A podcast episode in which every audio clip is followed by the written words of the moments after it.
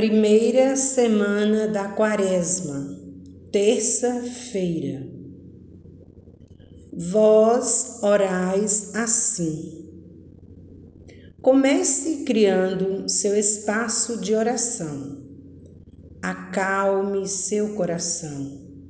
Busque uma posição cômoda para iniciar esse momento de escuta amorosa, sentindo-se na presença de Deus. Deixe brotar o desejo de estar com Deus e ser íntimo dele.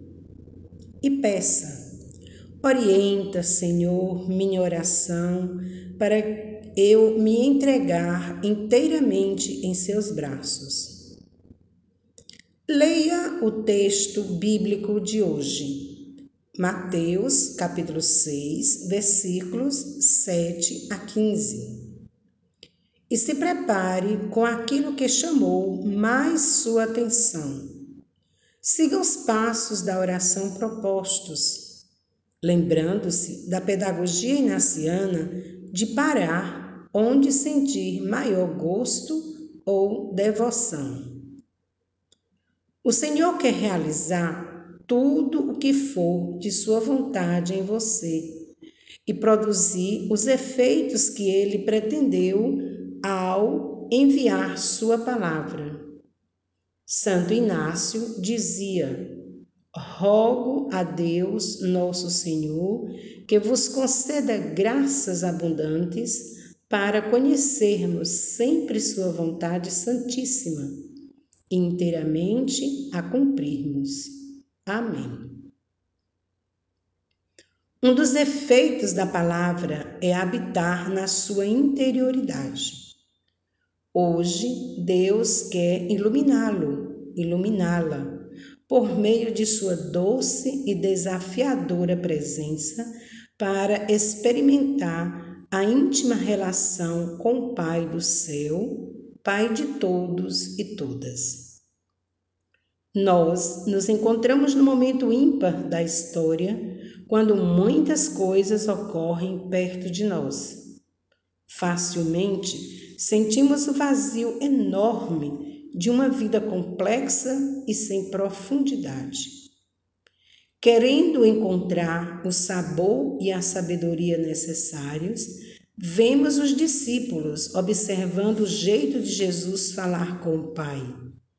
Eles percebem algo novo na sua oração. Ensina-nos esse jeito novo de falar com Deus como Pai e a responsabilidade de sermos todos irmãos. Jesus abre nosso caminho para a intimidade com Deus. Foi algo único, inaudito, ter tomado a iniciativa de falar como uma criança com seu pai. A palavra Abba revela intimidade e comunhão com ele. Abba, nosso. Hoje, desejo estabelecer um diálogo profundo e mais sentido com o Pai. Jesus aprendeu nos anos de Nazaré a chamar José de Abá. Pai amado, Pai obediente, Pai querido, Pai acolhedor, Pai criativo, Pai trabalhador.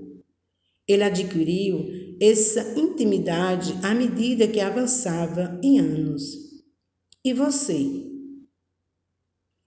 Finalize o tempo de oração com um colóquio e alguns versículos do Salmo 34. Depois, como sempre, faça brevemente sua avaliação. Como se sentiu na sua oração?